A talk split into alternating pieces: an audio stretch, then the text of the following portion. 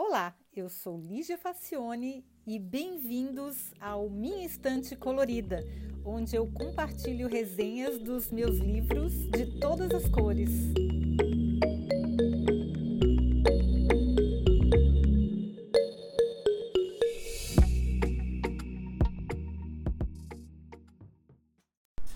Olá! Hoje a gente vai falar do A Paixão Segundo GH da celebradíssima Clarice Lispector, que é o livro desse mês do Clube do Livro de Münster, que eu, do qual eu faço parte. E que eu adoro, porque eu tinha meio que perdido contato com literatura brasileira e posso voltar graças à iniciativa da Valéria, que é uma pessoa com muita iniciativa, muito querida e que consegue juntar pessoas para falar sobre literatura e é muito bacana. Eu recomendo que vocês sigam o Clube do Livro de Münster no Instagram. Bom, lembro vagamente de ter lido Clarice na adolescência. Eu lembro de ter lido A Hora da Estrela. E lembrava da história, mas não muito bem do estilo. Então, dito isso, eu estava muito empolgada para ler esse ícone da literatura brasileira, porque a Clarice eu penso que é uma das escritoras brasileiras mais celebradas não só no Brasil, mas no exterior também. A literatura dela, as obras dela são muito reconhecidas em vários lugares. Mas eu preciso dizer que, com tristeza e até um pouco de vergonha, eu admito, eu venho aqui dizer que nós duas não conseguimos nos entender muito bem, não. Talvez porque o meu cérebro, acostumado com narrativas mais simples e lógicas, eu não sei, eu não consegui acompanhar a genialidade dela, não. Eu reconheço que a mulher não é fraca, que domina as palavras e a escrita como ninguém, que é inteligentíssima e tudo mais. Eu não nego nada disso. Mas só que eu não via a hora de acabar o livro. E o livro não tinha nem 200 páginas. É, é assim, é um livro é, pequeno, uma obra que é, não, não é muito volumosa é bem curta e mas mesmo assim me causou um certo desconforto até. Mas vamos entender por que, que isso aí aconteceu comigo, pelo menos. Pode ser que não aconteça com você e tomara que não. E não deve ter acontecido com a maioria das pessoas, porque ela é um sucesso. Então, primeiro tem que dizer que o livro foi, foi publicado em 1964. Então, eu nem tinha nascido ainda, eu nasci em 66. Então, era uma outra realidade, né? é um outro momento cultural da história do país e tudo. Mas então, GH, que é a mulher do título, ou a pessoa, o personagem do título, é uma mulher rica, independente, solteira e sem filhos, que mora sozinha numa cobertura no Rio de Janeiro. Lá pelo meio da narrativa, dá a entender que ela já foi muito pobre, mas está agora mergulhada num cotidiano de madame que parece não fazer sentido nem mesmo para ela. Existe apenas para ir a festas e conversar com pessoas que nem parece achar tão interessantes assim. A vida interior de GH é de um vazio infinito. Ela é muito autocentrada e ela não consegue ver nada além do próprio umbigo. A GH tem um desinteresse profundo e genuíno pelo mundo, pelas pessoas, pelos animais, pelas plantas. Nada parece despertar a sua atenção ela é puro suco de tédio. No começo, eu achei bem criativa a metáfora que ela usa para dizer que perdeu alguma coisa importante, mas que não lhe faz falta. É como se ela tivesse perdido um terceiro pé que a impedia de andar, mas garantia sua estabilidade. Agora, sem esse pé adicional, ela pode andar, mas está assustada. Olha, eu achei bem genial essa metáfora e eu achei que também serve para muitas situações. Porém, ela continua dando voltas e não sai do lugar, onde o lugar, no caso, é a sua própria mente. Lá pelas tantas, ela se levanta da mesa do café da manhã e vai até o quarto da empregada, com a intenção de arrumá-lo para a próxima funcionária, por falta de coisa melhor para fazer. Quando ela abre a porta, surpreende-se com a limpeza.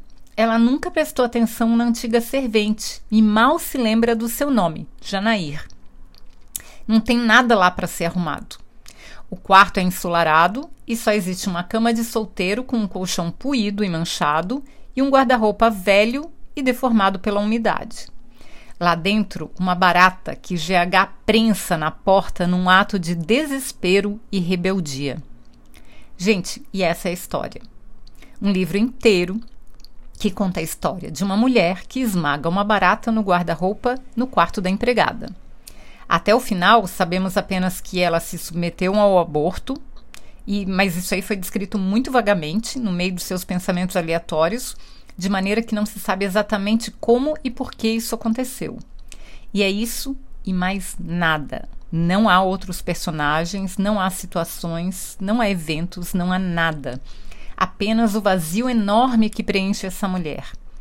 A narrativa, se é que podemos chamar de narrativa, é composta de uma metáfora sendo emendada a outra até a exaustão. É como se ela escrevesse em código, o que eu achei bem cansativo.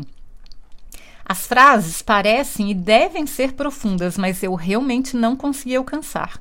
Eu tenho que admitir a minha ignorância.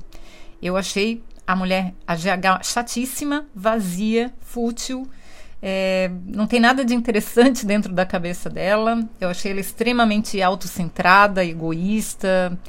É, enfim, assim, uma pessoa que eu não gostaria de conhecer, a GH. E ela. E assim, a, a Clarice é tão elogiada, tão maravilhosa, tão deificada. Só que para mim, com, pelo menos com essa obra, não deu match. Eu lamento, é, talvez o objetivo fosse esse, justamente mostrar o quão a personagem era vazia, mas assim, eu não tive como me, me identificar, eu não tive como nem consegui ter empatia com essa pessoa. É, eu não consegui entrar na cabeça dela, não consegui entrar na história. E lamento, porque eu devo ter perdido alguma coisa muito boa. Bom, eu, Clarice, eu tenho certeza que você deve ter sido uma mulher extraordinária. E talvez esse romance, se é que se pode chamar de romance, não seja para principiantes como eu. Se você está acostumado a ler histórias mais simples como eu, com uma narrativa mais convencional, talvez também você estranhe a paixão segundo o GH como eu estranhei. Bom, se você quiser arriscar por sua própria conta e risco, eu posso colocar o link aí para a Amazon se você quiser comprar, porque é, tem uma coleção, é, um, um relançamento das obras da Clarice por causa do centenário da eu não sei se do nascimento ou da morte dela, mas ela tem muitos fãs ainda no país. É, e ela é, realmente parece, pareceu ser uma mulher extraordinária. Mas eu vou ter que ler outras coisas da Clarice, porque esse, essa história, que não, nem dá para chamar de história, é, não, não me conquistou. E realmente fiquei um pouco decepcionada, um pouco frustrada por não ter conseguido acompanhar é, a genialidade dessa mulher. Enfim, espero que vocês tenham gostado. É, quem tiver alguma outra percepção a respeito da Clarice, que eu imagino que a maioria das pessoas tem uma percepção bem diferente da minha, é, fique à vontade para discordar, principalmente, e me explicar e, e, esclarecer.